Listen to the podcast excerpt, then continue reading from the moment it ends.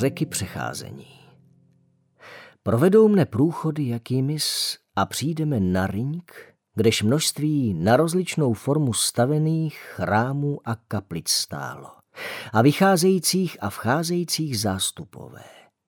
I vykročíme do nejbližšího a aj tu po všech stranách rytiny a slitiny mužů a žen, též všelijakých zvířat, ptactva, zeměplazů, stromoví a z rostlin. Tolikéž slunce, měsíce a hvězd. Až i ďáblů mrzutých plno. Z přicházejících pak každý sobě, co se mu vidělo, vybera, předtím klekl, líbal, kadil, pádil. Labirint světa a ráj srdce, kapitola 17. Trvalo skoro celý den, než jsme se dostali k řece. Ulice a uličky města byly tak propletené, že všudy bud musel neustále koukat do mapy. Konečně jsme se vymotali ven. Před námi se otevřela rozlehlá travnatá pláň. Všudy bud ukázal směrem k vrcholům hor na severu a vyrazili jsme.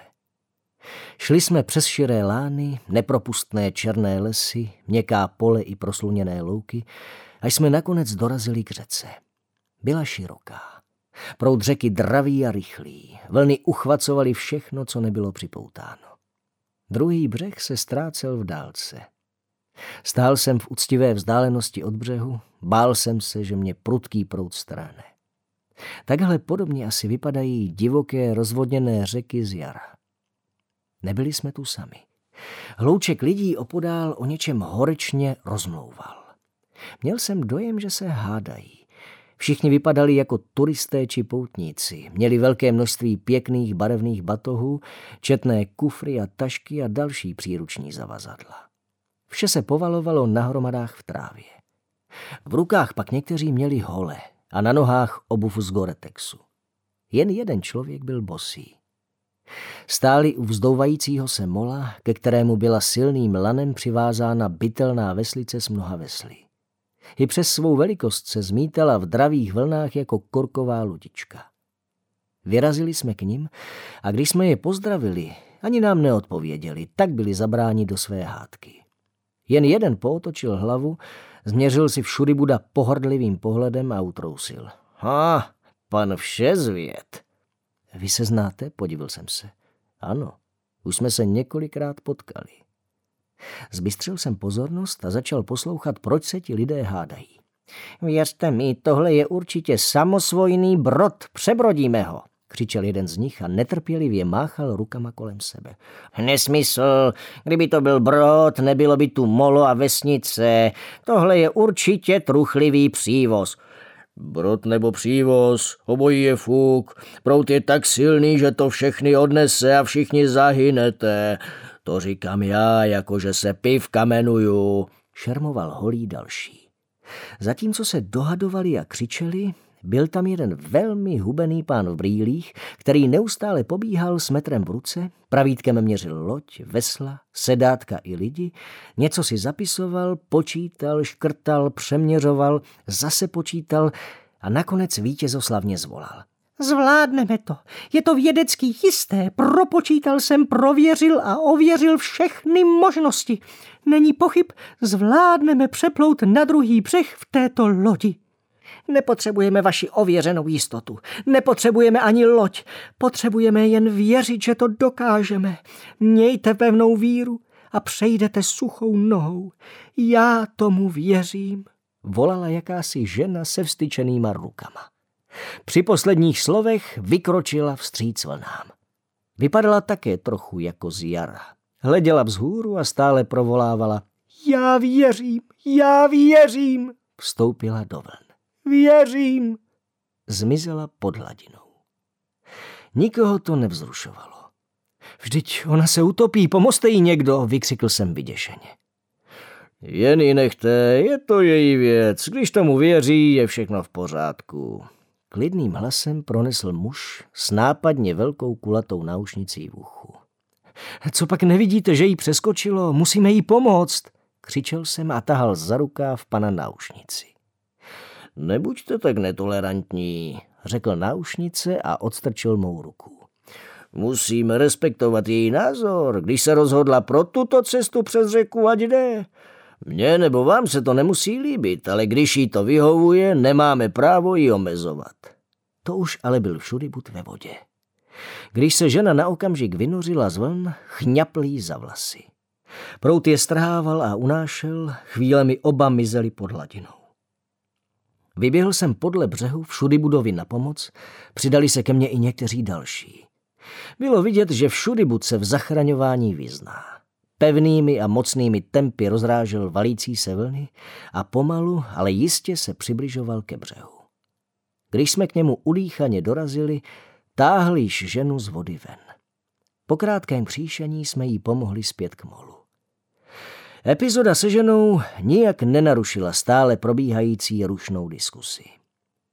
Bosý pán právě seděl se skříženýma nohama na zemi a vydával pokyny těm, kteří ho poslouchali. Posaďte se jako já, zavřete oči, soustřeďte se a opakujte po mně. Hlubokým, monotónním hlasem začal vydávat zvláštní zvuky. Někteří se skutečně posadili a napodobovali bosého, jiní jen sledovali, co se bude dít. Postupně se přidalo ještě několik lidí. V uších mě svědělo od toho divného prospěvování, nebo co to bylo. Po chvíli pan Pivka vykřikl. Jak nás tohle, prosím vás, dostane přes řeku? Pokračoval zpěv. Nikdo na jeho otázku nereagoval.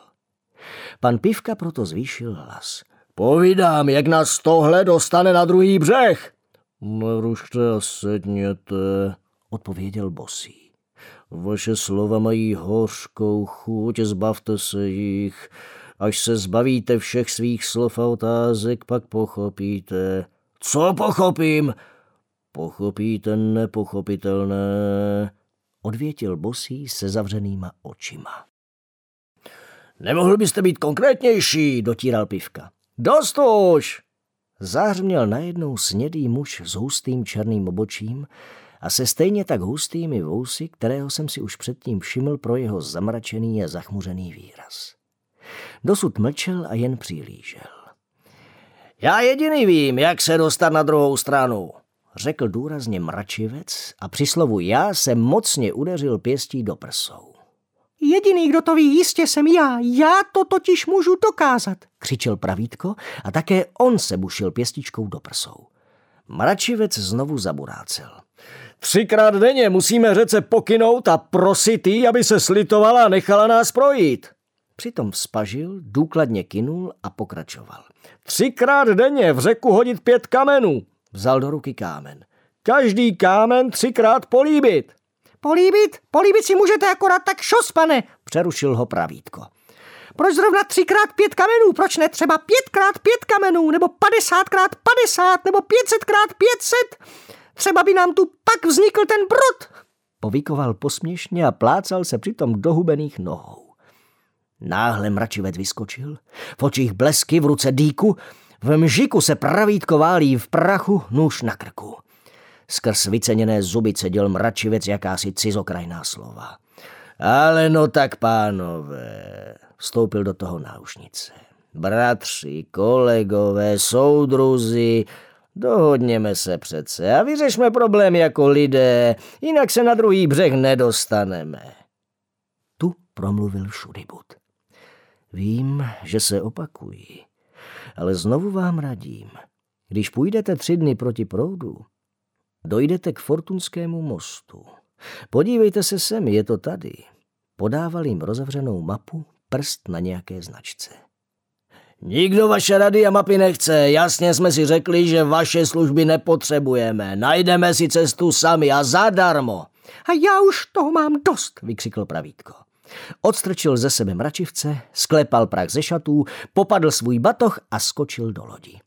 Kdo jde se mnou, pojďte, najednou jako když do všech střelí.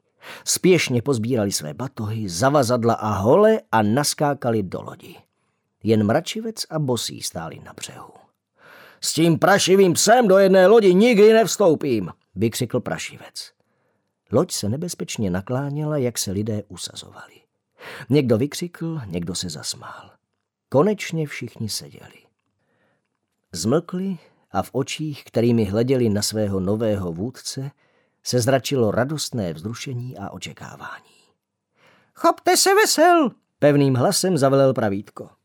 Uvolnit lano, poroučel. V tom se mračivec rozeběhl a prudkým odrazem z mola skočil doprostřed lodi. Loď se rozkymácela a při pohybu ze strany na stranu nabírala vodu. Lidé křičeli a křečovitě svírali okraje lodi. Jedno veslo pláclo do vody. Vlny ho okamžitě spolkly. Dřív než se loď stačila sklidnit, přistál na zádech mračivce pan Bosí i s kufrem. Loď se znovu divoce rozhoupala. V tu chvíli volné lano plesklo do vody, vzduté vlny se loďky hladově zmocnily a v mžiku ji odnášely po proudu. Začali křičet. Veslujte, tupci! Byla poslední pravítkova slova, která jsem zaslechl. Veslovali jak o život, ale každý jinak. Na jedné straně měli víc vesel, takže se neustále točili v kruhu. Prout je unášel dál a dál, až nám zmizeli z dohledu. Všudybuď se otočil a s mírným zármutkem v hlase pravil. Je to jejich volba. Vyrazíme. Sebrali jsme batohy a vydali se proti proudu řeky. Odkud je všechny znáte, nevypadali nadšeně, když vás uviděli. Také procházejí labirintem. Ale ne tak úplně jako vy. Jsou tu za zábavou a zdá se, že od někud z ciziny. I oni hledají východ. A to jdou sami, bez průvodce? Nabízel jsem jim své služby, ale neměli zájem. Cena se jim zdála příliš vysoká. Nechtějí se vzdát svých věcí. Batohů a zavazadel měli opravdu hodně. Je dost nepraktické vláčet sebou na cestách tolik věcí. A to ještě neví, že u východu budou muset všechno nechat. Zasmál se všudybud. Dělám si o ně starost. Tohle je už jejich čtvrtý pokus překročit řeku. Kdyby je proud strhl do moře, nebylo by to vůbec dobré. Všudy budova tvář se zachmuřila. Ono je tu i moře? Ano. Řeka protéká nejprve Tramtárií a pak ústí do obrovského moře v zemi, která se jmenuje Damnácie. Od tamtud by se už nedostali. Proč nejdou přes Fortunský most? Říkám jim to pokaždé, když je potkám. Nevěří mi. Nebo se jim nechce. Cesta k němu se jim zdá daleká a obtížná. Dál jsme kráčeli mlčky. Přemýšlel jsem o východu z labirintu. Všudy bud mě nechal, on byl vůbec málo mluvný a mě to nevadilo. Alespoň jsem si mohl urovnat myšlenky. Nespěchali jsme. Vždycky na večer jsem rozdělal oheň, všudy bud chytil pár ryb, navečeřeli jsme se a odpočívali. Na žávém popelu byli vynikající. Při západu slunce vždycky vytáhl svou flétnu a hrál. Doma mě flétna moc nebaví, ale tady to byla krása. Občas jsem si ji od něj půjčil a taky přehrál pár písniček z hudebky. Chválil mě, že prý jsem šikovný a dokonce mi flétnu přenechal po dobu naší cesty. Cesta opravdu nebyla úplně snadná.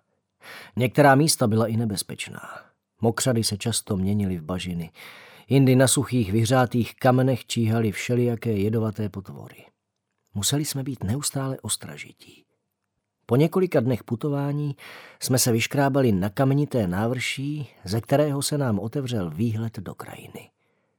Fortunský most, zvolal vesele všudybud. Pod námi v údolí se majestátně klenul přes valící se řeku nádherný most. Jenže moji pozornost zcela upoutal výjev na druhém břehu. To, co jsem spatřil, mi vyrazilo dech. Oněměl jsem úžasem a zíral na to zjevení.